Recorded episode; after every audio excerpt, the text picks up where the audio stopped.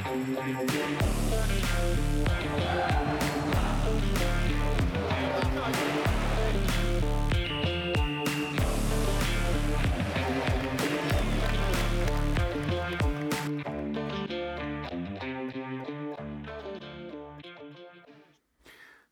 ligesom til en fodboldkamp, så skal man lige varme op inden, ikke? Mm-hmm. Så et par hurtige sådan, øh, hvad kan man sige, verbale strækøvelser, ikke? Øh, hvem er lige nu den bedste spiller i Superligaen Oh!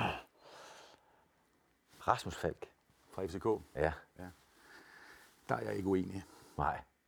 Øhm, vi har lige haft den her VM-finale i Katar, ikke? Så du den? Ja. Ja. Du var endda kommentator, som jeg... Er bare ikke på finalen, men jeg var med ja, på Ja. ja. en konkurrerende kanal. Men da du sad og så den her vanvittige finale, en af de mest, øh, en af de mest hvad sådan, uforglemmelige mm. fodboldfinaler nogensinde mellem Argentina og Frankrig, hvem sad du egentlig og holdt med?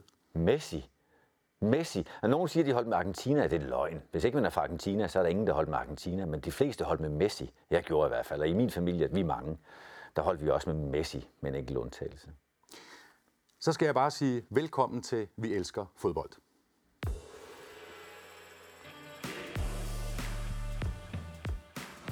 Min gæst, Troels Bæk, er 56 år gammel. Han spillede 177 Superliga-kampe. Han blev Danmarksmester med Silkeborg tilbage i 1994, men stoppede på grund af en skade. Siden blev Troels Bæk træner for FC Midtjylland, for IKAST, Esbjerg, Horsens, Silkeborg, Hjortøj, EOS kvindehold, samt OB, hvor Bæk i øvrigt også var sportsdirektør. Det var han også i knap fire år, hvor han var sportsdirektør i Brøndby IF. Troels er uddannet i italiensk sprog, historie og kultur på universitetet, og han taler fem sprog, hvis nok til mere end husbehov. I dag lever Troels sådan lidt af hvert. Han holder foredrag, underviser kommende trænere, han har sin egen podcast og bruges ofte, det har vi allerede strejfet, som ekspert i tv, senest under Messi-VM i Katar. Og så Troels, er, du far til, er det otte børn? Ja, Hold det op, er det. mange. Nogle af dem har jeg så øh, været heldig at få med i en større transfer. Øh, tre, tre af dem, men jeg, jeg synes jo, de er lige så meget mine som, som alle andre. Med den her præsentation af dig, fik jeg, fik jeg det hele med? Altså, jeg vil jo som alle andre meget, meget nødt bokses ind i nogle, men, men jeg synes, det var meget af det. Men, men derudover så, så kan jeg jo sige, at jeg er virkelig glad for altså mennesker og samarbejde. Så derfor holder jeg en del foredrag og laver også noget lederudvikling. Det tror jeg måske også, du kommer ind på. Men, Måske. men, men det synes jeg faktisk er, er det, der brænder mest i mig. Ja, vi ved jo ikke helt, hvad der sker undervejs, men øh, øh, nu kalder vi det her program for Vi elsker fodbold. Er det for store ord at tage i munden for dig, at du ligefrem elsker fodbold? Du ved en masse om det, men elsker du også spillet? Jeg ved ikke, hvad jeg skal gøre med ordene for mine børn og min kone, hvis jeg skal elske fodbold. Men, men jeg er virkelig passioneret omkring det og entusiastisk omkring det. Måske fan, og jeg er ikke fan af min kone, det ved jeg. jeg der, der er langt mere i det. Men, men det er fodbold. Så du er forelsket i fodbold i hvert fald. Ja, ja. jeg kan godt fortabe mig i det, det kan jeg. Okay. Troels, den næste lille time, hvor længe der nu går, vi ved ikke, om der bliver forlænget spilletid, der skal vi øh, tale om den her passion for fodboldspillet. Vi skal tale om at være træner på topplan, som du i sandhed har været, sportsdirektør og også spiller. Så skal vi på denne her tavle, vi har her, som faktisk er vores bord, det er en magnettavle, der skal vi nørde grafik og taktik og alt det, der egentlig foregår, når man som træner skal prøve at få et fodboldhold øh, til at, at vinde. Øh, og så skal du også hvis du er frisk på det, svare på nogle spørgsmål, du ikke har fået på forhånd, fra nogle af vores seere, som øh, forhåbentlig også sidder og kigger med på programmet. Er du frisk på det? Absolut. Vi får se, hvad der sker. Ja. Nu sad jeg og kiggede på, på, på listen i Superligaen. Du har været træner for stort set halvdelen af holdene. Øh, hvem af dem holder du med? det, det, jeg holder med dem alle sammen. Altså, jeg har jo investeret meget hjerteblod og, og tanker i, i de jobs, jeg har fået lov til at have. Så jeg holder med dem alle sammen, men, men det kan jo ikke gå op. Jeg kan jo ikke have en weekend, hvor, hvor otte klubber vinder, og seks af dem i Superligaen spiller mod hinanden. Så på den måde, så, så er det udfordrende. Okay, så skal jeg lige udfordre dig. Hvis nu Silkeborg møder OB, Ja. Oh. Jamen, men kan de ikke bare spille uafgjort alle sammen, når de møder hinanden? Jeg, jeg har, det er svært for mig at sige, fordi jeg har jo tre gange været involveret i OB-projektet, og, og det går jo ikke ubemærket hen. Jeg har boet altså et spyt, en spytklat fra træningsanlægget, og mine børn har spillet fodbold der. Men jeg har selv spillet i Silkeborg, og, det giver, og de mennesker, der var der, da jeg spillede, de er der sgu endnu med få undtagelser. Så ej, jeg måske, hvis det skal sættes på spidsen, så så må Silkeborg gerne vinde to ud af tre. Hvad, hvad nummer er de ligger? Du ligger nummer 4? Ja, de har, de har lige været oppe, og så har de mistet nogle spillere, og nu har de igen solgt en topscorer. Vi ser, hvad der sker, men de er sådan lige, de hænger lidt på, øh, på top 6 der. Når du øh, ser fodbold, sidder du så på stadion i Silkeborg, eller i Odense, eller i Brøndby, eller sidder du og ser det hjemme i fjernsynet? Altså, hvis jeg tager på stadion, så er det fordi, jeg enten har en opgave, og det har jeg en gang imellem. Øh, jeg har været en del af et observør, observatørkorps i nogle år, der skulle lave rapporter om Superligans udvikling. Det var spændende. Mm-hmm. Eller fordi jeg er afsted med mine børn, og når jeg er afsted med mine børn, så, så er det underholdning, oplevelsen. Så er det ikke øh, øh, fagmand. Nej. Og ellers så ser jeg de, de fleste af de kampe, jeg ser på tv. Så der er forskel på, hvordan du, om jeg så må sige, nyder en fodboldkamp, om du er der, fordi du er på arbejde ja. og ser, hvad der sker dernede, ja. eller simpelthen bare, nu skal vi ud af 90 dejlige minutter. Ja, præcis, og derfor så, altså, det er en anden oplevelse at gå til fodbold for mig nu, hvor jeg ikke er involveret og skal bruge det professionelt. Der, der er det jo, altså der er jo helt nede i hu hu, og så at være fan. Den her Superliga har udviklet sig anderledes end langt de fleste troede. Ikke mindst fordi FC Nordsjælland topper, Viborg ligger nummer to, og FCK i gåsøjne kun nummer tre. Hvem ser du som favorit til mesterskabet? Jeg skal lige sige, at vi optager det her program inden første runde, men altså stillingen vil være den samme lige meget hvad? Ja, Nordsjælland. Nordsjælland synes jeg primært på grund af deres øh, pointforspring selvfølgelig, men også fordi det ser ud til, at det kører det videre. Og nu har de lavet det her meget interessante trænerskift, og jeg er virkelig imponeret af deres måde at være ret ligeglade med andres øh, vurderinger af den på. Altså at de gør det på deres vej, mm. på deres metode, og, og jeg er sikker på, at, at det kommer ikke til at forandre, at de har et utroligt velfungerende team på banen, og det, jeg, jeg tror, det bliver mestre. Der er mange, der hele tiden øh, i, i de her dage, hvor vi er gået i gang igen, sidder og taler om, at det bliver enten FC Nordsjælland eller FC København. Men der er nogen, der glemmer dem, der ligger i midten. Viborg. Ja.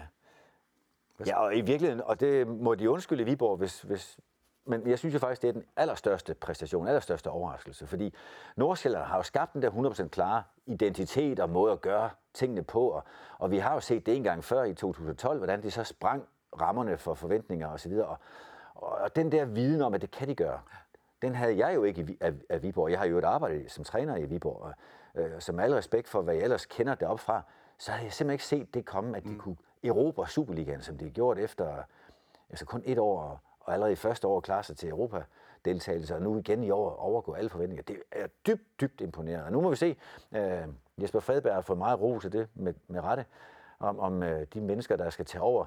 I øvrigt så tror jeg altid, at man skal vurdere ens indsats på, hvad der sker efter man er stoppet. Så jeg går ud fra, at Jesper Fredberg stadigvæk synes, at, uh, at hans arbejde bliver sat til prøve nu her det næste halve år også. Men jeg er spændt på, om de holder den kadence. Det er virkelig imponerende. Og apropos holder kadencen, så er der nogen, der i hvert fald ikke har gjort det, i hvert fald ikke efter forventningerne. Hvis nu vi siger øh, Brøndby Idrætsforening, hvor du også har været, FC Midtjylland, hvor du også har været ja. sportsdirektør det ene sted og træner det andet sted, ja. så ligger de jo og roder, så de ikke engang er med i top 6 og dermed i, øh, i guldspillet. Det er jo er det ikke nærmest en katastrofe. Jo, altså en fodboldmæssig i fodboldmæssig forstand kan du godt kalde det en katastrofe. Og jeg er ikke sekund i tvivl om, at de selvfølgelig sætter alle sejl, ind på at komme med i, i det top 6-spil, fordi det kan godt være, at deres efterslæb er for stort til, at de ved at være i top 6 kan gå efter det guld, som de vil naturligt, i hvert fald Midtjylland, kigger efter. Men, men prestigetabet og det økonomiske tab og selvforståelsestabet, det, det for stort ved ikke at være med i. i ja, du, du må jo kende til det. Du har siddet som sportsdirektør i Brøndby på et tidspunkt, hvor I var tæt ved at få et mesterskab. Det kan også være, at vi kommer ind på den au. sørgelige dag der. Ja, den gjorde af, hvor I tabte den i Horsens til sidst. Men det må, altså, det må være nærmest krisetilstanden, der er øh, i, i, øh, på chefgangene i fodboldklubber, som ligger til nedrykning. Nedrykningsspil i hvert fald. Ja, fordi meget af det, man går og, og navigerer efter som, altså, i chefgangene, som du siger, det er jo den fremtid, man kan forestille sig. Altså, det er jo ikke den enkelte kamp, det må trænerne tage sig af. Ja. Men, men det er jo den, altså, det, rundt om det hjørne, der ligger foran os, og, og, og giver sig til den fremtid. der er det problematisk for klubber som de to, som er gearet til at skulle være i top 6, og som har både økonomiske investeringer til det, men også sådan en selvforståelse og alle de initiativer, de har. Det er meget målt op på, at de skal spille mod de allerbedste med chancen for at komme ud og spille europæisk også. Altså, altså de har formodentlig altså mere travlt, end, end, end de normalt vil have. Hvis vi nu kigger på en, øh, en måske en lille tendens, der har været i efteråret og her hen over øh, pausen i nogle af de store klubber, øh, har jeg tænkt på, at der er været trænerskifter øh, tre steder i FC Nordsjælland, i FC København og i Brøndby. Øh, og to af de trænere, der er kommet, de er jo altså på alder, eller de er yngre end de ældste spillere. Og det er Johannes Torup, der er kommet til i, øh, i Nordsjælland, øh, og så er det øh, Jakob Næstrup, som er blevet cheftræner i FC København. Den ene er 33, og den anden er 34 år, så vidt jeg husker. Og så har Brøndby også fået en, en træner, han er så godt nok nærmere der er så de 50, nemlig Jesper Sørensen, som vi har et billede af her. Er det tilfældigt, at trænerne bliver yngre, tænker du? Du var jo også meget ung, da du blev træner. Altså i starten af gode grunde. ja, det er rigtigt. Jeg, jeg, jeg, jeg, jeg var også sådan 33 eller sådan noget. Der var der også spillere, som var ældre øh, end mig. Øh, og jo, ja, der er vel en tendens, to ud af topholdene kan du konstatere, så er det nok til at tale om en tendens, men vi ser det også især i andre ligaer, Tyskland som, som forgangseksempel. Og det, jeg tror, det afspejler, Udover at vi har mange dygtige trænere i Danmark, de er godt uddannet, tør jeg sige. Jeg selv er involveret i uddannelsen af de nuværende pro-trænere, men, men udover det, øh, så afspejler det også, at flere og flere klubber tager spillestilen ind som deres ejerskab. Det vil sige, det er ikke en ekspert, jo jo, de er eksperter, også de to gode unge trænere, men det er ikke en udefrakommende ekspert, der skal implementere det, som er hans overbevisning. Nej, det er klubbens ejerskab, spillestil, metode, metodik, og så vil man gerne bede dem, som er bedst egnet, og her i det her tilfælde begge to nogen, der er højt uddannet inden for den metodik, inden for den spilstil, om at eksekvere. Og det synes jeg er sundt. Det er sundt tegn, at man ikke hopper ud og henter først til højre og så til venstre i et eller andet slalom mellem stjernenavne af trænere. Ja. Men man faktisk det her er økologisk nærmest. Hvorfor tror du, der er sket, set sådan et, et, et skifte, eller en tendens til et skifte i de her trænervalg i de store klubber, fra at sige, at vi finder en eller anden halvberømt tysker, eller en englænder, eller en østriger, som har gjort noget godt i en eller anden mellemstor klub ude i Europa, øh, og så til at sige, nu, nu, nu satser vi på en af vores, øh, en af vores egne, altså en, en ung træner. Det er jo specielt det, man har gjort i Nordsjælland og i København. Ja, altså jeg tror, at de to trænere, dygtige trænere, de nok skal få gode forløb og så videre. Jeg skal bare lige huske, at lige for tiden er den gennemsnitlige træneransættelse i Superligaen 13 måneder, så vi kan jo sidde om et års tid og snakke igen. Det bliver væk igen, ja. og så, og, men, men, men det tror jeg ikke sker for de to. Blandt andet fordi, at klubben jo også har taget ejerskab på deres træner. Altså det er jo ikke en, der skal komme og bevise sig udefra og overbevise klubben om noget. Klubbens ledelse har jo valgt den, fordi de har gået og kigget på den dagligt i flere år. Og derfor er det også en langt større tryghed for træneren i den konstellation. Men altså, værdien af det må jo være entydigt, at klubben jo ikke står og skal skifte stab, metodik og spillerstab, fordi der kommer en ny øh, semi-kendt profil fra en af de andre ligaer. Øh, nu, nu, nu kan de eksekvere videre af samme retning. Og jeg tror, det er en modnelse af klubberne og af sportsdirektørernes roller, fordi nu er PC, ja, og Flemming P., som ikke er sportsdirektør i Nordsjælland, men hele teamet omkring øh, de gode mennesker, som, som, og, og Jan Laversen, som nu igen er sportsdirektør deroppe. Altså deres kontinuitet er blevet så vigtig, ja. så trænerne er, som Midtjylland i øvrigt gang sagde, mellemledere. Og apropos ungdom, så er det jo ikke kun øh, på trænerbænkene, at der i hvert fald er et fald i de tre, vi har nævnt her, men også blandt spillerne. Altså både Nordsjælland har jo et meget, meget ungt hold, og FC København stillede jo op øh, i, øh, i Sevilla i Champions League her i, øh, før nytår. Der stillede de op med, med seks teenager i øh, startformationen, selvfølgelig også fordi der var skader. Øh, er det en tendens, det her med, at klubberne nu tør simpelthen tage yngre spillere ind i deres, øh, i deres startelver? Ja, det er det jo, og jeg tror, der er flere årsager til det. Det ene det er, at de er blevet bedre. Altså hele det enorme øh, udviklingsarbejde, der har været i de danske akademier, bærer frugt. Det ser vi både på unglandshold, men især også på U21, og også A-landshold, uanset at det ikke gik så godt til VM. Altså der, der er flere og flere, der klubber, der driver et meget, meget professionelt setup. Godt hjulpet af hele det projekt med dobbeltpass, uden at blive alt for nørdet, som blev sat i gang, øh, jeg var faktisk med i den periode, øh, som skulle, skulle øh, skal vi sige, være med til at videreudvikle på det danske talentarbejde. Det er den ene grund. Vi har flere dygtige unge spillere. Den anden grund er, at man kan jo se over hele verden, at, at de største transfers, det laves på teenager. Altså man har jo set, senest med Chelsea's køb af den gode øh, Ja, nu kan jeg ikke engang huske, om han er ukrainer. Det burde jeg jo... Det kan jeg ikke Nej. Men 100 millioner angiveligt euro ja. for en gut, som, som de færreste vi kunne udtale navn på inden. Øhm, og på den måde, så kan du... Modrik, tror jeg, jeg skal huske at sige, ikke også? Så på den måde kan du sige, at der er blevet god økonomi i at have mange unge spillere, for det er dem, der handler styrest. Ja. Og også det FCK gjorde, da de solgte Victor Christiansen for i omegnen af 150 millioner. Han er 19 år gammel til, ja. til Leicester i England. Ja. Og, og det bliver jo også en, et argument for de meget, meget dyre akademier. For nogle akademier, nu skal jeg jo ikke slå hoved, eller lægge hoved på blokken, men jeg kunne godt forestille mig, at FC Københavns akademi er i budget over de 25 millioner, nu måske tættere på 30, hvor det for bare få år siden var 10 og 15 hos de størst satsende. Og det betyder jo også, at, at det nu kan retfærdiggøres i kraft af de store transfer. Altså man, man kan jo se sort på hvidt, at det faktisk er en økonomisk fordel, det er en overskudsforretning at have et akademi, der kan levere mange dygtige unge spillere. Så den, øh, den giver sig selv, det synes jo økonomidirektøren også. Ikke? Jo. Vi skal lige springe i det, for noget andet, der er, er, er nyt på fodboldbanen de seneste år, det var altså det her, hvor træner eller dommerne kan gøre sådan her, og så får de hjælp udefra fra det, der hedder Video uh, Assistant Referee. Uh, og det var jo en, en konstruktion, en tilføjelse til fodboldspillet, som mange af os havde i starten, fordi det var så usikkert, og fordi vi ikke vidste, om der var scoring eller ej, fordi pludselig skulle det hele blive lavet om. Hvad er dit syn på VAR? Nu har vi haft det øh, et par år. Jeg, jeg var selv fortaler, da det blev diskuteret i divisionsforeningen, om man skulle have det for det, og jeg må derfor også stå på mål for, at jeg synes, det er en god tilføjelse. Jeg vil så også medgive, at i starten, som alle os andre, der har skulle øve os i det, vi nu laver, der var der for mange fejl og for lang ventetid.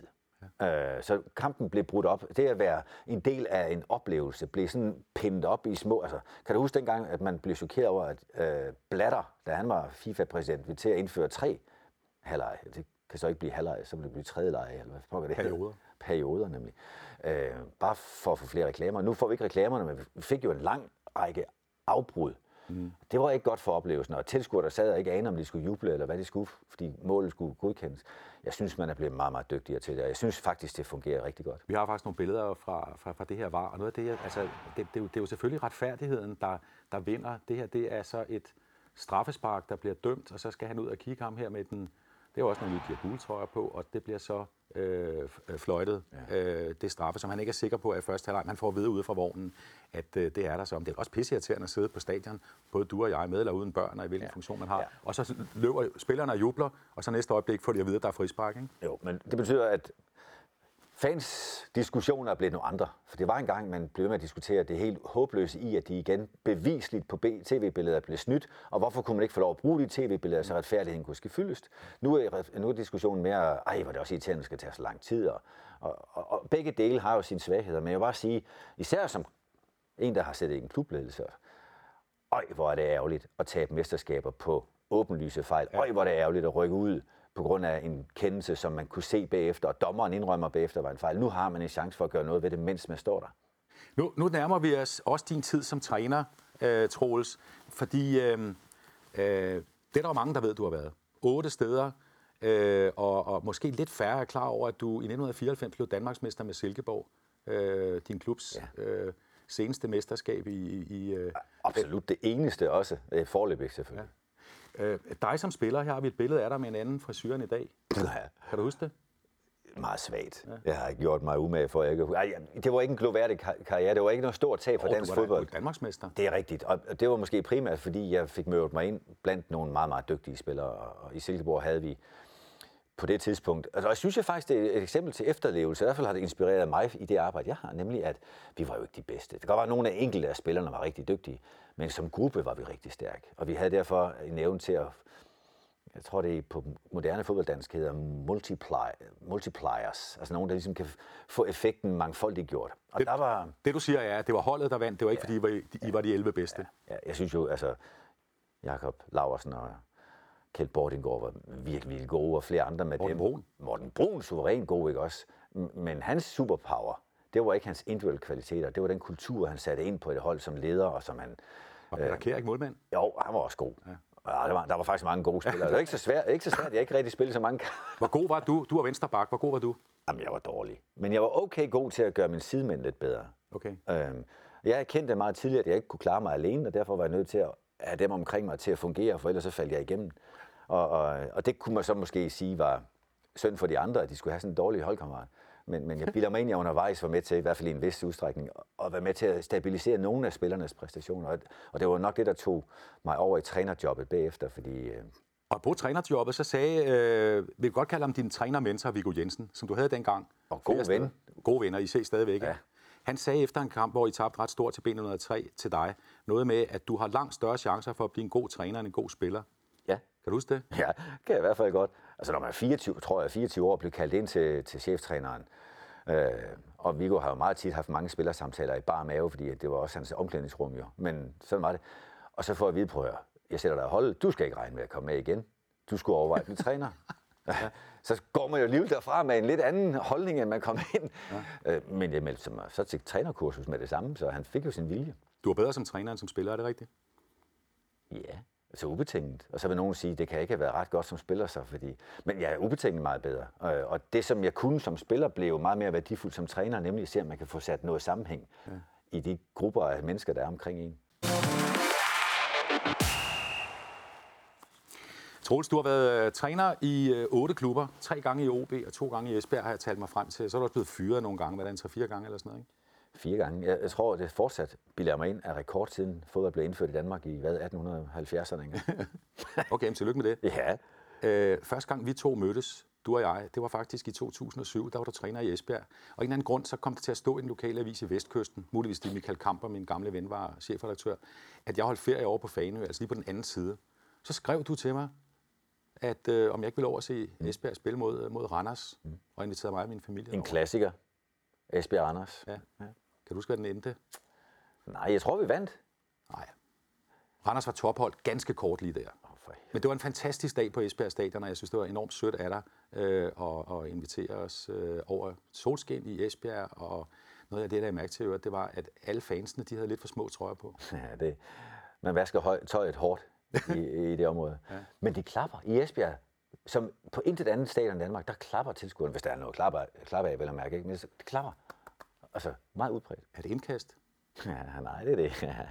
Ja, det er det ikke. Nej, men og de har jo faktisk en meget god smag, synes jeg. Øh, det kan jeg sige, fordi de har både buet og klappet af, af mig, og jeg ved godt, at det var berettigt begge gange. Ja.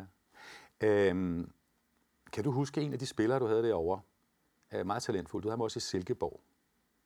En ung mand, som, som ikke var øh, øh, født på, på, på de kanter ja. Det kunne have været to, fordi jeg har fornøjelsen af både Frank Hansen fra mm-hmm. tidligere Ølstykke. Farlige Frank? Uh, nej, nej, det var, var Frank Christensen. Nej, han også har fornøjelsen okay. af. Uh, både i IKAST og FC Midtjylland. Men, og så var den anden, det var Jesper Bæk, som, uh, som jeg havde glæden af både i, i Esbjerg og Silkeborg. Ja, to pragtfulde fyre i øvrigt. Jesper Bæk, hvad kan du huske om ham? Uh, at han var en teknisk dygtig spiller, en meget opmærksom, en, uh, en taktisk utrolig stærk spiller, uh, med flot touch, og med alle de kvaliteter bunket op i én spiller, så blev det til lidt for få mål. Ja. Men ellers så hold da op øh, en spiller. Ham er jeg godt nok glad for. Ham kunne man også altså næsten bare kigge på, og så omsatte han et eller andet. Øh, der var noget indforstået. Er vi ikke i familie, skal jeg lige skynde? Nå nej, begge og begge. Nej, det er I ikke. Øh, men øh, han har jo lov med at spille i dag. Han er jo blevet en ældre mand, ikke på vores alder, men han er, han er i hvert fald pensionsfod, eller fodboldpensionsramt, øh, og hedder i dag Jesper Schmidtbæk. Og grunden til, at jeg prøver at trække ham ud af dig, det er fordi, jeg har en hilsen til dig, Troels, fra Jesper Schmidtbæk. Den er optaget, skal jeg lige sige, i en skov i Ivalo oppe i Finland, hvor han har været på en eller anden forlænget. Der var jeg også imellem jul og nytår. Ja. Vi kunne da have mødt hinanden, måske. Men den er lavet lige her før, før udsendelsen. Jeg tror, han er kommet efter dig til Ivalo i, i Finland, Jesper, Jesper Bæk. Prøv lige at kigge med her. Ja, tak. Hej Troels, eller far, som vi kaldte dig i uh, Silkeborg. Jeg blev spurgt om, øh, om jeg havde en, en historie eller en betragtning omkring dig for vores, øh, vores fælles tid i Esbjerg, øh, som jeg ønskede at dele, og det har jeg selvfølgelig. Øh, det er egentlig, handler egentlig om noget, hvor at jeg også efterfølgende har brugt det lidt på det personlige plan, og jeg har reflekteret lidt over, hvorvidt det har været en bevidst handling fra din side af, øh, i og med at jeg altid betragter dig lidt som den her øh, stærke leder øh, og gode egenskaber dertil. Øh, så det kan du måske lige fortælle lidt øh, efterfølgende, om det nu var mere eller mindre bevidst, det du gjorde. Øh, men det trækker egentlig lidt nogle paralleller til en stor, flot natur. Det havde vi måske ikke helt tilsvarende i Esbjerg, men vi trænede trods alt lige op af sådan et, jeg tror det var en dyrehave, eller i hvert fald noget naturområde. og vi havde en del problemer med muldvarper. og efter jeg har været i Esbjerg i kort tid, så efter en træning, så ser jeg, at du går rundt derude med en trillebør, en skovl, øh, ret lavpraktisk, og lapper de her huller.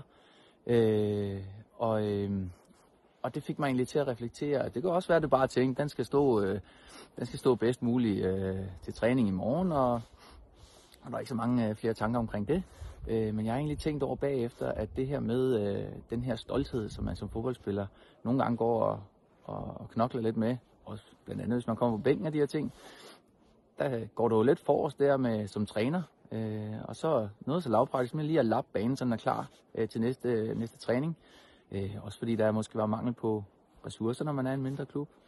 Øh, jeg ved ikke, om det var sådan en, en måde for dig at vise helt stiltigende, at, øh, at man må gøre, hvad der skal til, øh, for at opnå det bedste resultat. Og det kan du måske lige øh, forklare lidt nærmere. Hej igen.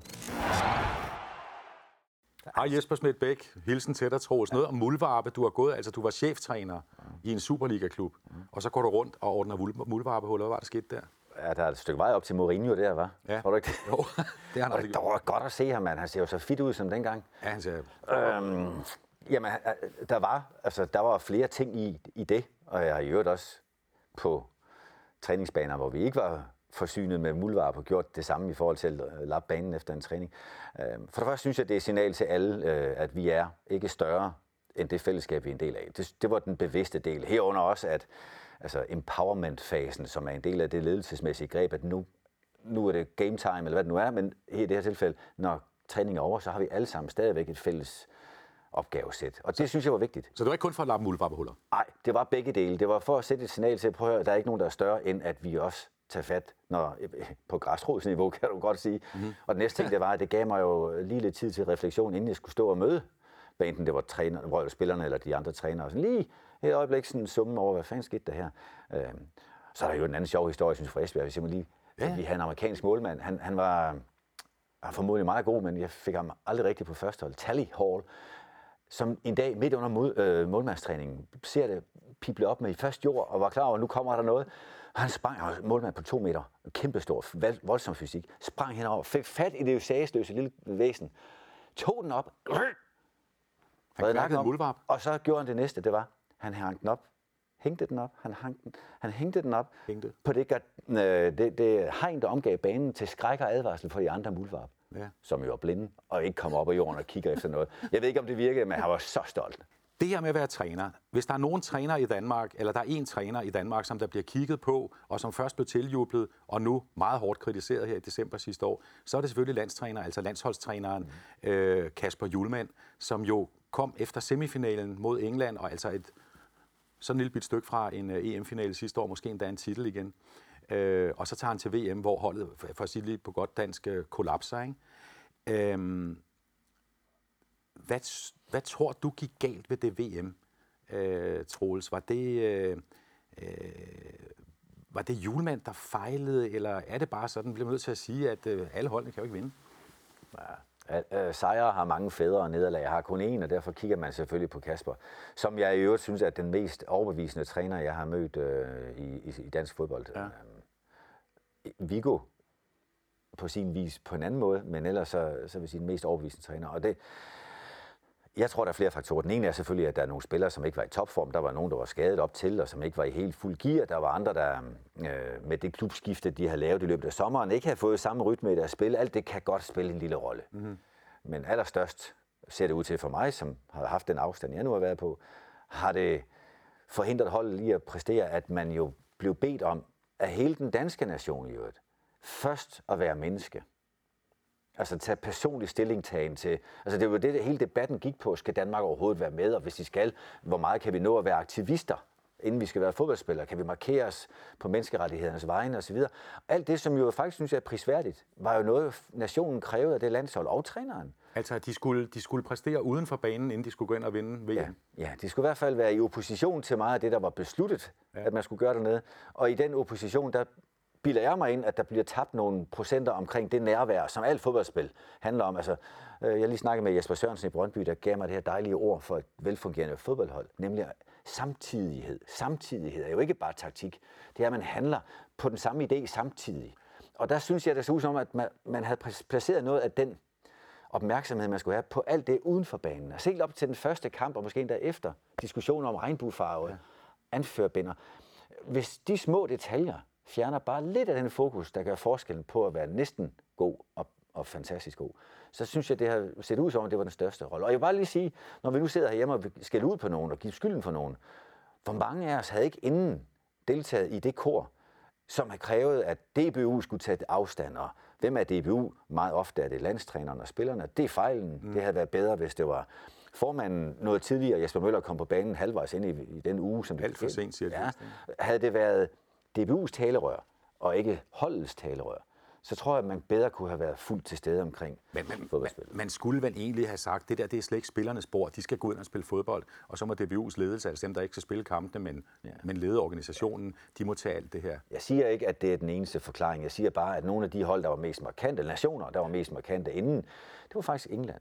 De klarede sig okay, ikke bedre end forventet. Så var det Belgien, og så var det Tyskland.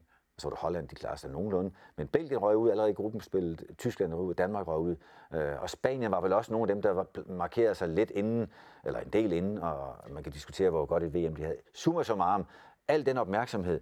Det handler om fokus. Vores samtale, hvis jeg taber fokus, så bliver det en dårlig samtale. Hvis vi har samlet stort fokus på det her, så skal det nok virke. Men hvis du har fokus på noget andet, så er det det, der virker, og så kan fodboldspil, ikke? Så i virkeligheden kan man sige det sådan, Kasper Julemand tabte ikke det her på taktikbordet. Ja, det, det tror jeg ikke. Øh, han har mere indblik, øh, og det har folkene omkring ham også. Men jeg tror, at det er um, langt. Altså, for pokker, det bliver jo til mennesker mere end fodboldspillere. Det kan man i andre sammenhænge godt sætte pris på. Nu skal vi nemlig, og det er grund til, at jeg sætter taktikbord, Troels, nu skal vi nemlig øh, rydde det her bord, komme ned på vores lille sofabord for at kigge lidt nærmere på, hvad vi kan kalde dette programs taktikbord. Se, øh, sådan en magnetplade som den, vi har her, det er simpelthen vores bord, som er en magnetplade med, med fodboldbrikker. Der kan man stille systemer op. Havde du sådan et, da du var, da du var træner? Det kan du tro, og til kampen har man nogle gange haft sådan en lille et, lidt mindre med ud, som man kan dele med spillerne. Øhm, Jeg husker engang, min kone, som er- et meget passioneret menneske, men ikke så meget for fodbold, var med ud at se en træningskamp. Mm-hmm. Alle steder i Viborg. Viborg Randers, klassikeren, der var sne overalt. Og hvor, jeg tror faktisk, det var John Faxe, der var træner for Randers, hiver sådan et her op på vaskekurven, og står og flytter brikker, du ved. Mm, mm, mm, mm. Og spillerne kunne godt se, at nogle af dem tabte lidt opmærksomhed. Pludselig så råbte Nille, som er fra Ballerup, mus! Kan du ikke den der lege med pebernødderne? Når man, på et eller andet tidspunkt, når man øh, rører den, som man ikke må tage, så råber man mus, Nå, det er så skal man spise den. Ja. Og jeg var sikker på, at Faxe han lige snuppede den brik, han havde i hånden, da hun råbte mus. Ej, putte det i kæften. Sådan nogle, sådan nogle fandtes også. Nu er det jo meget mere digitalt. Nu står folk med store skærme og i omklædningsrummet og computer, og så kører det derop, men det her det er lidt old school. Det, og den, den, den er meget fed, den her, ikke? Jo. Ja. Havde du, dengang du var træner, et, øh, skal vi sige, et favoritsystem? Altså, man taler meget om 4-4-2 og 4-3-3 og 4-3-2, ikke? ja, ved du har stillet op med de røde. Du har fået de røde, for det er jo ligesom Silkeborg, Det er det nemlig, eller Danmark, eller Hjortshøj EO. mm. som du også har trænet i Ja, kvindehold. og som jeg er sikker på, at du øh, også holder med. Nu har det ikke noget kvindehold med, nu rykker det til Skovbakken og så til AGF. Jeg har simpelthen ikke taget stilling. Fair nok. Jeg skal nok øhm, jamen, jeg, jeg, jeg har altid godt kunne lide at spille med fire i bakken, øh, eller forsvaret. Der har jeg i øvrigt haft mange varianter. Jeg har spillet, tror jeg, de fleste systemer, også nogle, der ikke rigtig findes. Nu stiller vi den op som Italiens klassiske fra 82 med numrene, ikke også, hvor de havde nummer 4, det her det er en 6'er, og hvor de havde en 4 som defensiv midt. du og verdensmester, lidt, lidt mere offensiv venstre bak, og så en offensiv højre kant, Tornante, og det var så Cabrini, kan I huske ham? Mm. Og så 11'eren var selvfølgelig venstre ving, og en 10'er her, øh, og så, Ja, så- sådan er mange spil. Jeg kunne bedre lide at spille med det, som i Silkeborg, øh, det er kendt for Vigos Diamant, eller som i Brøndby blev til Sornikers, men på en helt anden måde at spille på. Og det, der er pointen for mig med det her, det er, at spille sådan her er jo ikke en spillestil. Mm-hmm. Det er et udgangspunkt for nogle roller.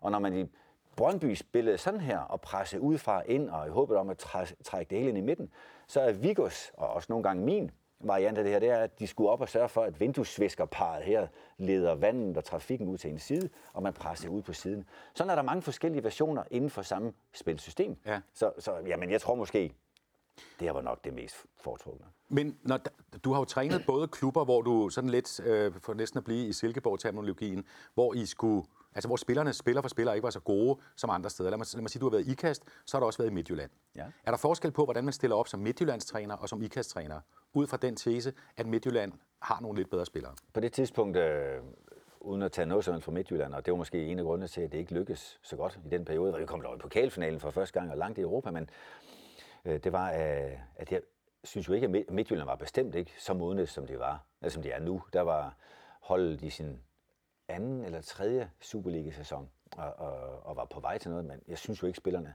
Okay, kunne vinde den alene. Nej. Ikke at jeg skulle vinde den for den, men, men der var brug for meget taktik. I Tyskland taler man om, at taktik er de svages våben.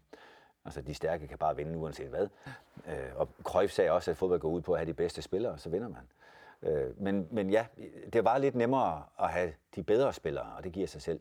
Men, men allernemmest var det at have nogen, der var, for at bruge et ord, jeg ved, du også bruger engang mellem relationsspillere. Altså, som, hvor, hvor ham her, han ikke skulle løse sit område, men han gav lidt til ham og gav lidt til ham, og tilbage igen. Og, og når man kan få noget til at hænge sammen. Altså, hvor, hvor den spiller, han er også afhængig af de mønstre, de andre har. Det er jo ikke noget, han bare selv finder på, når han tager sig afsted. Præcis. Og hvis du kigger ud over det store hvide bræt, især hvis man ser det opfra, ikke?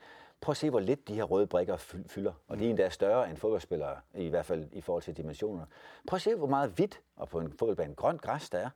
Så det er jo alt det imellem spillerne, der er interessant. Ja. Det er jo relationerne, der gør, hvor godt vi kan hjælpe hinanden. Og det må være trænerens opgave at sørge for, at de linjer mellem de individuelle spillere, de bliver så tætte og stærke, så de fungerer. Men dit favoritsystem er alt andet lige. Fire bagved, ja. og så lidt, lidt mere øh, men variationer. Men spille på alle måder, tror jeg også. Altså, men men øh, hvis jeg sagde, i dag, uden at kende de spillere, jeg skulle have med at gøre, skulle lave et spil, øh, spil udgangspunkt, så var det det her.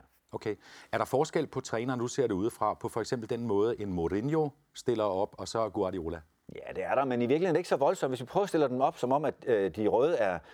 Åh, det er hårdt for mig at være Mourinho. Skal vi ikke sige, det er Guardiola? Du kan ikke lide Mourinho? Jo, jeg kan. Jeg er virkelig imponeret af ham. Og så tænk sig en mand, der i otte år i træk ikke tabte en hjemmekamp. Mm. Også selvom han spiller mod de bedste hold i verden.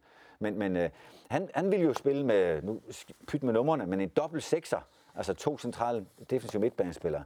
Øh, og typisk sådan her vil jeg tro, øh, hvor, hvor de her ude, ah, han spiller tit, også især nu, med, med tre backs, altså tre i baklinjen, men hvor de her to reelt... Hvor er Lund blå? Ej, må du ikke. det vil han utrolig gerne. Men altså, hvor, hvor de her øh, meget ofte er sidste linje, eller første linje hedder det i fodboldsprog, og så med noget, der kan være en midtbane med i hvert fald to sekser, ikke? altså noget mere kompakt og defensivt udgangspunkt. Ja. Hvorimod Barcelona eller Bayern eller Manchester City, uanset hvem af dem det har været, han har været træner i, de ville have spillet typisk mere sådan her pyt med numrene lige nu. Men altså med en firebaklinje, altså fire i forsvaret, ligesom øh, mange andre hold gør, men hvor, hvor formationen er de der tre, de etablerer bunden, og de herude, de angriber. Så de her, de har frihed til at gå ind, eller og i Barcelona er det jo ikke formationen, der er vigtig, men positionerne, de tager, som er meget forskellige på, om de står her på banen, eller op på den høje del af banen, hvor, hvor kanterne jo er meget herinde. Mm. Så, så øh, der er stor forskel på øh, den måde, de omsætter spilsystemerne på. Et lille taktikkursus, Troels. Jeg skal lige spørge dig øh, til sidst i denne her runde. Er det svært at forklare os mandagstrænere, hvad fodboldtaktikken lige går ud på? Det tror jeg ikke. Øh, men jeg tror, at nogle af os er dårlige til det. Men, men jeg tror ikke, det er svært. Og hvis det er det, hvordan skulle du så forklare fodboldspillere det? Jeg tænker, at langt hen ad vejen hedder det egentlig bare at give så mange af dine spillere fordele i deres nærmeste modstander-duel. Altså mange fordele kan vi få. Og hvis du har en, der er stærkere end de andre, så skal han jo være tæt på en modstander. Så kan han jo vælte ham. Hvis du har en, der er hurtigere, så skal han sørge for at have noget afstand, så han kan komme ned og løbe om kap. Og det er jo egentlig så, nemt som det. Okay, nu, løf, nu løfter vi fra magnetbrækkerne og til en masse spørgsmål, der er kommet til dig øh, fra Facebook. Øh, og, og du har ikke hørt dem på forhånd. Mm-hmm. Sagde lige før vi begyndte, at det var okay. Ja. Du bare får dem smidt lige i hovedet, ikke? Ja. Søren Kisum spørger, Troels, om han, om han, altså du ikke har lyst til at tage, til at tage sportsdirektørrollen i Esbjerg EFB, altså din gamle klub. Den mand kunne klubben her på den rigtige Vestegn godt trænge til. Og jeg har faktisk stor veneration for den klub. Jeg har været glad for at være der begge gange. Første gang i, jeg kan dårligt huske, tre et halvt år, tre, tre år måske, med Jes Thor som assistenttræner. Mm. Pragtfuld mand og en dygtig træner. Øhm, og sidste gang var jeg der kun en måned som, som en meget, meget overgå, øh, forbigående overgangsfigur. Vil du tilbage? Øh, skal jeg svare så kort? Altså, man, man kan godt lide at hjælpe Esbjerg, men, men jeg skal nok ikke i det job. Som sportsdirektør? Nej. Fordi så er der mange af de andre ting, jeg ikke kan lave som jeg laver nu. Det vil være ærgerligt. Det, det læser jeg som et nej. Ja. Okay. Ja, Så spørger Kasper Herlet, Troels, er der en voksende tendens øh, hos forældre, der tror, de kan leve deres sportsdrøm ud gennem deres børn? Altså at de her overambitiøse forældre på siden? Ja, ja. Stakkels børn. Kunne de bare få lov til at være fodboldspillere for sig selv og ikke for resten af familien? Kunne de bare få lov til at brænde for det, i stedet for at skulle leve op til andres forventninger, trænere eller forældres? Og, og øh, en gang var det agenter, der var det store, den store udfordring. Det er det altså. Det, det er forældre, der er en kæmpe stor udfordring langt de fleste steder. Og det værste, det er kombinationen Vater berater, siger det nede i Tyskland. Hold nu op, det er svært. Der er en, det er far, der er rådgiver. Ja. Øh, nøj, det er svært. Og ud og ja, fører sig frem. og følelserne tager fuldstændig overhånd. Og... Og det er blevet værre? Ja. ja, det synes jeg. Til gengæld må du også sige, at øh, de får godt nok opbakning, de unge mennesker. De skal jo dårligt løfte en finger. Øhm. Jeg, synes jo, det, jeg synes jo, det er synd, fordi det er vel meget skægt for en dreng, hvis han er dygtig, og få lidt rådgivning og lidt push fra forældre. Men det er de færreste jo. Altså, jeg var for eksempel talentløs som fodboldspiller. Så det var da trist, hvis jeg havde en far eller mor stående, det havde jeg så ikke, som stod og pushede mig, fordi jeg kunne ikke levere. Men du havde dårlige trænere, har jeg hørt, fordi du fik aldrig lov til at spille på de rigtige hold, jo. Ja. Okay. Nej, men jeg vil bare sige, at der er jo også en grænse for, hvor mange stemmer sådan en ung menneske skal have i ørerne. Ja. Øh, og hvis træneren skal have en chance for at give noget fagligt, og jeg siger ikke, at forældre ikke har faglig indblik, de har meget større indblik i barnet, eller drengen med pigen for den sags skyld. Øh, men, men øj, der er mange stemmer, man skal plise. Jeg tror, det må være svært. Apropos børn, så spørger en, der hedder Claus Elming, og det er ja, Claus Elming. Han spørger, kan Troels huske navne på, øh, og alder på alle sine børn? Du kan ikke sige det, du skal bare sige Ja, ja, det kan jeg sagtens. er og det er godt hjulpet af, at jeg har mere tid med den nu. Ja. Claus Elming har ikke selv nogen børn, så han er helt sikkert forundret over, at du kan det. Michael Christensen spørger dig, havde du mulighed for at blive cheftræner i FC København? Men takket nej spørgsmål. Han spørger, om du har fået tilbud for dem. Nej, okay. jeg, jeg har faktisk hørt af nogen engang, at de var parat til at skulle have spurgt mig om noget, men der var de klogere. Hvis nu du var blevet spurgt. Det er lang tid siden. Det, på det tidspunkt var jeg vel til falds for storheden i FC København. Øh, Men hvis- men nu har jeg været i Brøndby. Ja, så kan man ikke vel. Ej, jeg synes, det er svært. Okay. Det, det, kan være svært. Det kan jeg ikke forestille mig. Stig Tøfting, som jo er den Stig Tøfting, øh, kommentatorkollega kan man næsten sige, han, han siger, du blev også Danmarksmester med HEI kvinder. Det gjorde det i 1997, det var dit første cheftrænerjob. Det blev han bare konstatere, jeg ved ikke, hvad Stig vil med det. Men det er jo rigtigt. Der er i hvert fald forløbet 10 point til Stig for et rigtigt svar. Ja. men det er rigtigt, og det synes jeg var fantastisk, men jeg havde ikke noget med det at gøre, fordi det var så vanvittigt godt et hold. Så jeg, jeg skulle bare lade være at ødelægge noget. Øhm, så jamen, det var en god oplevelse. Jeg lærte noget om, hvad man godt må starte med at give til holdet, inden man tager noget til sig selv igen. Fordi de fik jo ikke nogen kroner, nogen øh, respekt, noget som helst for deres store indsats. Øhm, så, så Var det, det den største forskel på at træne kvinder i forhold til mænd? Ja, det synes jeg. Jeg synes faktisk, uh, hypen, nu, nu vokser heldigvis også rammerne for kvindefodbold, men hypen var jo så lille. Altså, de skulle nærmest sige undskyld, når de blev udtaget til landsholdet, for folk synes, det var spild af deres unge, unge liv, ikke? Men, men, uh, men offerviljen og uh, glæden over det at spille, og viljen til at gøre ekstra, uh, det var uforbindelig, eller forbindelig. Der er flere, der spørger, ikke spørger, men konstaterer, at du både ligner Battle Hårder og James Bond. Har du hørt det før? Ja, det med Bertel Hårder, siger min, min onkel. Han er jo selv glad venstremand, og det er jeg ikke. Så det er en ros. Øh, ja, for, det tænker jeg fra hans side. Ja. Øhm, men Bertel Hårder alligevel. Ja, i det. Jeg tager også en del af den anden. Hvad sagde du, James Bond? Ja. ja. Sjovt mix, var. Ja. Virkelig. Hvem var du helst ligne?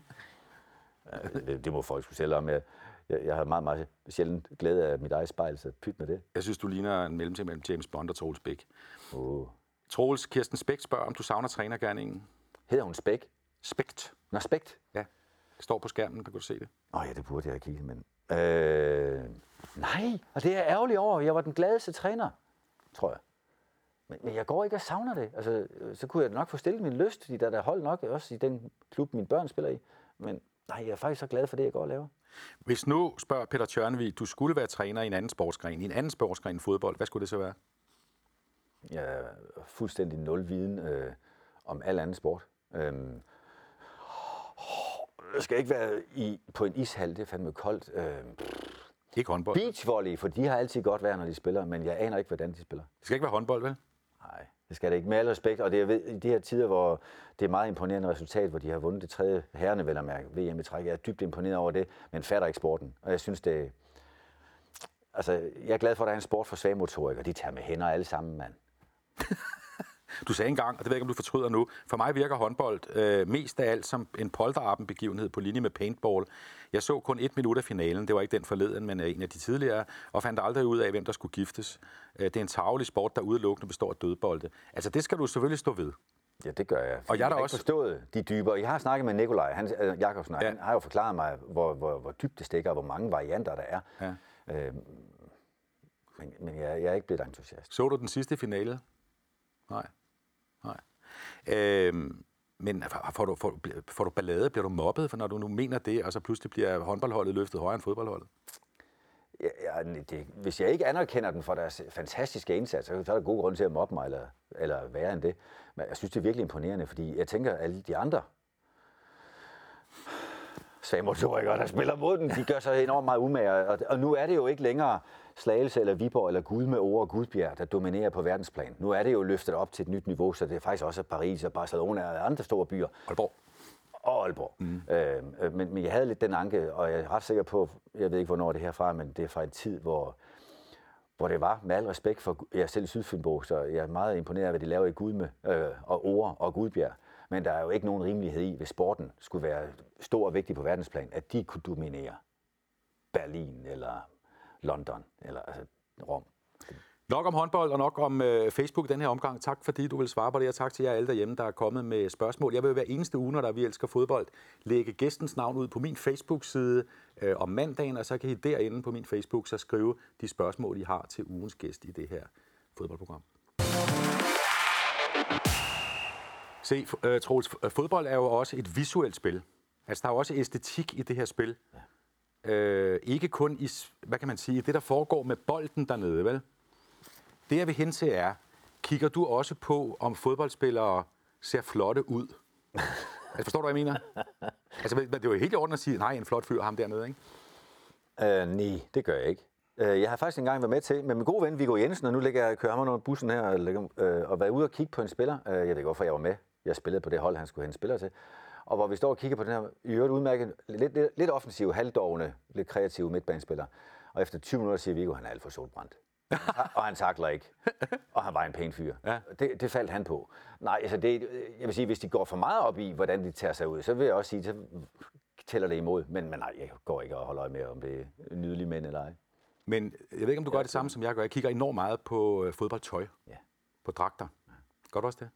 Ja, jeg noterer mig, at jeg synes, der er nogle farver, som er nogle dragter, der, der bare er overbevisende og ser godt ud. Altså, grøn er for eksempel en lorte, undskyld mit sprog, dårlig farve, fordi de går ud i et. De har været med til at træne Viborg, sammen med Vigo i øvrigt, og, og, og løbe rundt med sådan et grønt hold, der forsvandt ud i græsset, når man kigger op fra det. Det var, det var ikke ret godt, det synede ikke ret meget.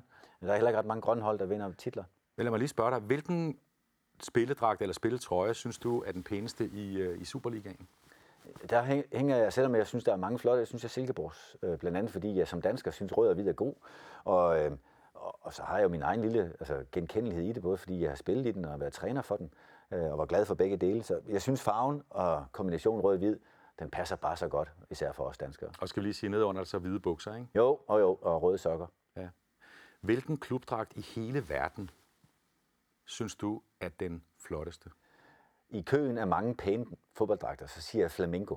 Og der kan det da godt være det, fordi at dem, der har den på, typisk ser bravende godt ud i den, fordi det er jo altså, fra Brasilien jo. Mm. Øh, men, men jeg synes virkelig, det er en flot. Jeg kunne også have sagt den brasilianske landsholdsdragt, men, men det der, det er, den, den tager prisen. Og nu er den jo også foranderlig, for nogle gange så er den jo altså, mere ens i farverne, ren i farverne med bare en Ja, der, der synes jeg, der er for meget sådan noget bølgekontrast. Ja, ja den fås jo også som nærmest ren rød med sort stribe ja, henover. Så kan det der ligger, fordi der ikke er reklamer på. Det ved jeg ikke, om der er, når de spiller i Brasilien. Men, ja, det er deres nok synes, der er en enkelt ja. reklame. Der er en anden ting, jeg godt lige vil snakke med dig om, og der skal jeg lige herop og hente noget, Troels, fordi noget alle spillerne har på, det er jo fodboldstøvler. Og nu tager jeg lige to par fodboldstøvler ned på vores magnetbord et øjeblik. Prøv at se her. Ja. Dem her, ikke? Det er sådan nogen, mange spiller i i dag. Mm. Hvad synes du om dem? Jeg, får, jeg nærmer mig, jeg kan godt mærke, hvor vi skal hen. Jeg vil sige, det er jo irreversibelt. Vi kommer ikke til at få de sorte tilbage, men jeg kan jo bedre lide de andre, du har. Jeg synes jo, og noget af det kan jeg jo godt se også er valgt efter, hvordan man tager sig bedst ud. Altså, at man kan skille sig ud fra andre. Mm. Jeg tror ikke, det var meningsfyldt at have dem på, hvis ikke de skilte sig ud fra nogle andre støvler. Mm. Jeg synes, de er rejselsfulde. Ja, det... Hvad, hvad synes, det er nogle, jeg har købt, skal jeg lige sige. Ja. Og de er, er lidt specielle, fordi de, altså, jeg, jeg synes jo, at fodboldstøvler skal være sorte. Øh, og jeg synes ikke, det gør noget, der lige er et lille øh, hvad kan man sige, firma-logo på. Og de her de er jo så helt frække, fordi der er røde øh, knopper under de her fra, fra Umbro. Er det, er det sådan nogle, du også bedre kan lide? Ja, ja. Og jeg ved også, at historien med Ken Nielsen var jo, at han også har slæret over dem, der spillede i farve, støvler og sort. Jamen, det er jo både, fordi det er det, jeg kendte fra min barndom og ungdom, og, og, og så synes jeg bare, at øh, det, at man ikke gør sine fødder til hovedbegivenheden, men ja. sit spil, ja. synes jeg kunne være ja, måske meget... Men heldigvis kan vi jo sige, at det ser ud som om, der er en anden form for revival på de sorte støvler. De begynder at blive moderne igen. Jeg kunne købe dem her på nettet, mm. så det er at vi slipper for de der dessertanretninger øh, på, på, på fodboldspillerne i, øh, i fremtiden. Troels, Enig. Inden vi slutter, altså du har, du har sagt mange øh, fremragende ting i den her udsendelse, og det der med citater, der googlede jeg dig forleden, og der står lige frem, øh, man kan google dig og de bedste citater, altså sådan nogle ret fede ting, du har sagt undervejs. Hvad tænker du om det? Ja, altså, jeg skal jo bare sige, at jeg har jo sikkert sagt det, hvis det står der, men, men det er jo ikke noget, man går jeg i hvert fald ikke har gået og tænkt, nu må jeg hellere sige, det der er catchy. Det, altså, Men, men det er jo nogle ting, der er kommet, ikke i kampens side, men lige efter kampens side, når du har stået som træner og sagt et eller andet. ja, Ja. Kan du godt lide at blive interviewet? Der er faktisk mange interviews, jeg hellere har været fri for, og fordi det er jo ikke altid lige nemt at holde tungen lige i munden, og man skal styre sit temperament, når man især har tabt. Er der faldet brand ned? Ja, det kan jeg dårligt huske, men jeg ved jo fra journalister, som jeg har snakket med, at de i nogle af dem har synes det var meget besværligt øh, at, at, interviewe mig. Og det, det skal jeg da beklage meget. Det er jo ikke en kamp, man har lyst til hverken at kæmpe og tror på, at man kan vinde. Nu er journalister jo ikke sat i verden for at have det nemt. Nej, men jeg har jo... I lang tid tog jeg, tog jeg for givet, at alle burde have en fodboldfaglig indgang til et interview. Men sidenhen, blandt andet, da jeg kom til at arbejde også lidt sammen med dig under øh, altså tv-sammenhæng, kunne jeg bedre forstå, at de var jo lige så faglige. Det var en anden faglighed. Øh, og det at tro, at alle sammen skulle have trænervinkelen på i et interview, det, det, det forstyrrede mig jo lidt, og det blev jeg lidt klogere på. Jeg tror, jeg blev nemmere at have med at gøre. Men du har faktisk også strejfet, at du godt kunne tænke dig, at journalisterne var lidt bedre forberedt, når de interviewede Ja, ja, ja, og, og det betyder jo selvfølgelig, at jeg synes, de skulle være forberedt på det, jeg var forberedt på. Men Hvad var der irriteret dig, da du stod som træner, hvis nu havde tabt 1-0? Jeg, kom synes, sådan- Hva? jeg synes, der var for mange journalister, der nassede på den pragtfulde sport og stillede sig uforberedt op, og så prøvede at være lidt med i det ved at bare altså spørge ind til følelse, eller, eller, eller ikke have sat sig ind i, hvad spillets præmis var. Det kunne jeg godt blive irriteret over. Også lige nu, kan jeg mærke. Ja. Men, men når det så er sagt, altså, det er jo ikke et trænerfagblad, når man står, står og bliver interviewet til et tv-kanal. Det, Du det godt, er du jo- kan godt stå og tænke, det var lidt dumme spørgsmål. Ja, ja, det har jeg også sagt til nogen af dem. Jeg har faktisk engang, kan jeg huske nu, hvor jeg blev hjulpet ind i det tilbud en og sige, kan vi ikke prøve at tage lige fem minutter, og så kommer du tilbage, og så, så, så er du bedre forberedt til det, du vil spørge om. For det der, det kan du ikke have. Det kan du ikke mene. Hvad gjorde han? Eller hun? Øh, to fem minutter. Og, øh, og det, der skete i de fem minutter, det ved jeg ikke, hvad der skete hos ham eller hende, men jeg blev i hvert fald mere mild, og så blev det nok lidt bedre. Jeg har fundet et meget skægt citat, du kom med en gang. Jeg ved ikke, om det er helt rigtigt i den her tid. Øh, Du sagde efter en fodboldkamp, øh, øh, nu citerer at det lignede længe en 0-0-kamp, fordi vi var impotente og havde en metroseksuel boldmassage, som var kønsløs hen over midten. Kan du huske det? Ja, altså også fordi jeg har fået det stukket i næsen nogle gange siden. Ja, ja jeg bilder mig ind, at vi ikke spillede 0-0. Vi har nok tabt øh, siden jeg... Og jeg kan også godt huske fornemmelsen af, og jeg ved ikke, hvor ordene skulle berette i sende, men, men at, at det blev så pussenusset det hele, og om det så var kønsløst og metroseksuelt, jeg ved ikke helt, ja, som det fremstår meget tydeligt, så er jeg ikke helt inde på den metroseksuelle bølge. Hvordan? Nej, jeg tænker, at siger du i virkeligheden her, at der mangler simpelthen nosser på banen? Ja, Nå. og det tænkte jeg måske var farligt at sige. Øhm, jeg jeg kan huske, i mit første trænerjob i Superligaen i OB, der ansatte de ham knægten på 33 eller 32, hvad nu har været. Og der kom jeg til, og det har jeg siden han hørt en del for, at sige, at jeg synes, bestyrelsen i OB havde vist store nosser ved at ansætte mig. Og, og det faldt nogen for brystet. Jeg kan huske vores pressemand. Altså brugen af ordet nosser. Ja, altså uanset hvor godt det ligger i sådan mundret, så er der bare nogle steder, det virker mere apart end andre. Det var åbenbart det, et af den. Jamen, jeg kan da huske vores gode kommunikationschef, Peter Hørløk, han lige øh, stusse en gang, og, og journalisterne fik travlt med at skrive, og så har jeg hørt om det siden. Ja. Der er også øh, øh, mange, der siger, altså, jeg, jeg vil sige på branchens vegne, folk kan jo enormt godt lide at interviewe dig, fordi du altid kommer med noget godt. Du siger ikke kedelige ting. Du svarer ikke kort. Du vil gerne være med. Du giver os noget, som journalisterne siger. Du giver os noget at referere og sætte, sætte i overskrifterne. Og så er der også mange, der siger, at Troels Bæk han er sådan lidt for kompliceret og akademisk. Har du hørt den? Ja.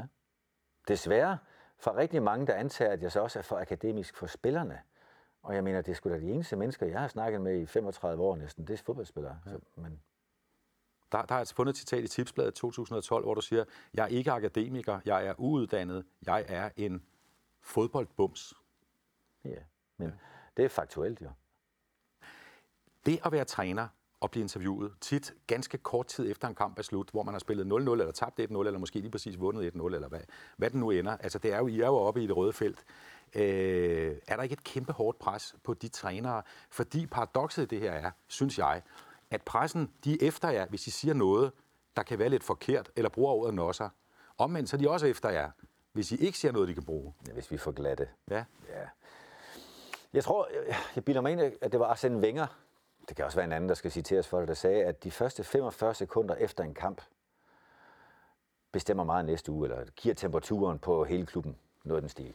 Og, fordi det er der, man ser, hvordan er de egentlig i stand til at håndtere, hvad enten det er medgang eller modgang. Mm-hmm. Og, og derfor så er det ret væsentligt, hvad man gør der. Og det at kunne være i stand til at lige at få luft ind og, og, Øh, det, det er en særlig fin kunstart for en træner, og jeg tror ikke på, at jeg har været specielt dygtig til det, men, men i hvert fald, hvis man kan det, så kan man bedre give et ordentligt, øh, konstruktivt interview. Hele det der show at være træner. Altså, du har sagt, at du, du sådan, det bliver ikke i morgen, men du vil heller ikke afvise helt, at du en dag bliver, bliver cheftræner. Nej, i det nærmer sig jo. Gør det det? Ja, altså, du kan jo ikke blive ved med at sige nej på forskellige måder, men øh, ja. Men, men det er svært for mig at sige, så nej, lad os lige holde et lille smule der nu. Så nu vil jeg jo nappe som journalist. Det nærmer sig. Det vil sige, Nej, at nejet nærmer sig. når nejet nærmer sig. Ja, ja desværre. Altså, men, men jeg kan, jo, jeg kan jo blive ramt på både følelser og alt muligt andet. Så kan det være, at man står der igen. Men Så det, du siger, Troels Bæk, det er, at du tror ikke, du bliver træner igen, men du afviser ikke, at du en dag pludselig sidder i en superliga ja, så må det være. Ja. Og Troels, tiden er gået. Det har været en fornøjelse. Øh, tak til dig, og tak til alle jer derhjemme, der så med i Vi Elsker Fodbold, som øh, kommer igen næste uge her på DK4. Jeg ved ikke, at du var dreng, Troels. Vi skal lige rydde magnetpladen her til sidst. Øh, spillede du det, der kapselfodbold? Det gjorde jeg. Ja. Med, øh, altså, der var både numærker, og så kom de der kapsler fra. Jeg troede, det var faktisk Kondi, men nu har du lært mig, at det var koral. Jamen, det er dem her, det hedder Coral Kondi. Vi er altså tilbage omkring 1970, og vi har lige købt dem her. Min kollega Niels Severin har købt dem ude på nettet, altså brugte kapsler fra dengang. Og nu skal vi lige prøve at spille kapselspil, mens øh, programmet øh, toner ud. Det, det handler om, er, at du kan vælge tre spillere. Ja. Og der er lige en, ham- her får du ikke, og det er Allan Simonsen. Ham skal du have. Så kan du få øh, Jeg får Christian Bjerre. Chri- Christian Bjerre er der, Morten Olsen. Ja, tak. De er endda. Så kan du få Johnny Hansen fra Vejle. Ja, for pokker Bayern Jørgen München. Christensen. Jeg tager uh, Johnny. Værsgo. Og så, var, så tager jeg Henning Jensen og troldmanden fra Køge, Jørgen Christensen. Kan du huske reglerne? Jamen er det ikke noget med, at man skal altså, igennem? Er det ikke sådan der? Jo. Ej, Så er allerede det min kommer jeg ikke ud i feltet. Ja, og jeg skal simpelthen ned og score i dit mål. Må de blive stående der? Det kan jeg ikke huske. Nej, du skal tage dem tilbage og så lave mål dernede. Og så nu er det min tur, så gør jeg sådan, og så kommer nu Allan Simonsen og Henning Jensen. Det er rigtigt, man skulle sige navnene jo. Ja, apropos Henning Jensen og Allan Simonsen, hvilket landshold synes du var det bedste, vi har haft? Nu er det din tur. Den her, den kan jeg ikke, den kan jeg ikke redde. Er det, Oh, er ah, det, det var fejl. er det 80'er-holdet, altså Elkær Laudrup-holdet, eller er det, du er ude? Er det øh, 92 europamesterne, eller er det semifinalholdet fra sidste år? Hvad er det bedste af de tre hold? Øh, 92. Fordi udover at være hvad skal vi sige, et hold, der har spillet med så meget passion, måske øh, lidt mindre flair end, end det fine 86 hold, der er 1-0. Præmien, Får, hvis du du får lige en high five på den der. Fandme flot. Hvem er, Troels, øh, det er din tur. Hvem er verdens bedste fodboldspiller? Messi. Det siger du meget hurtigt. Ja, der kommer ikke nogen bedre end ham. Heller ikke Mbappé. Det, det var stolpe ind. Det var. Ah jo, altså, han kan noget helt andet, men Scoring 1-1. Præmien Øh. til dig, det er DK4's øh, guldkuglepind. shit. Tak. Eller ikke, mange tak. Vi spiller bare videre. Er min målmand. Nej, ja, det kan du bruge som... det var i tredje røget ned. Men jeg har også været vant til bander indendørs. Der er mange, der spiller. Jamen, han, han fortrød. Jeg var bedre med det der. Ja, det er meget godt.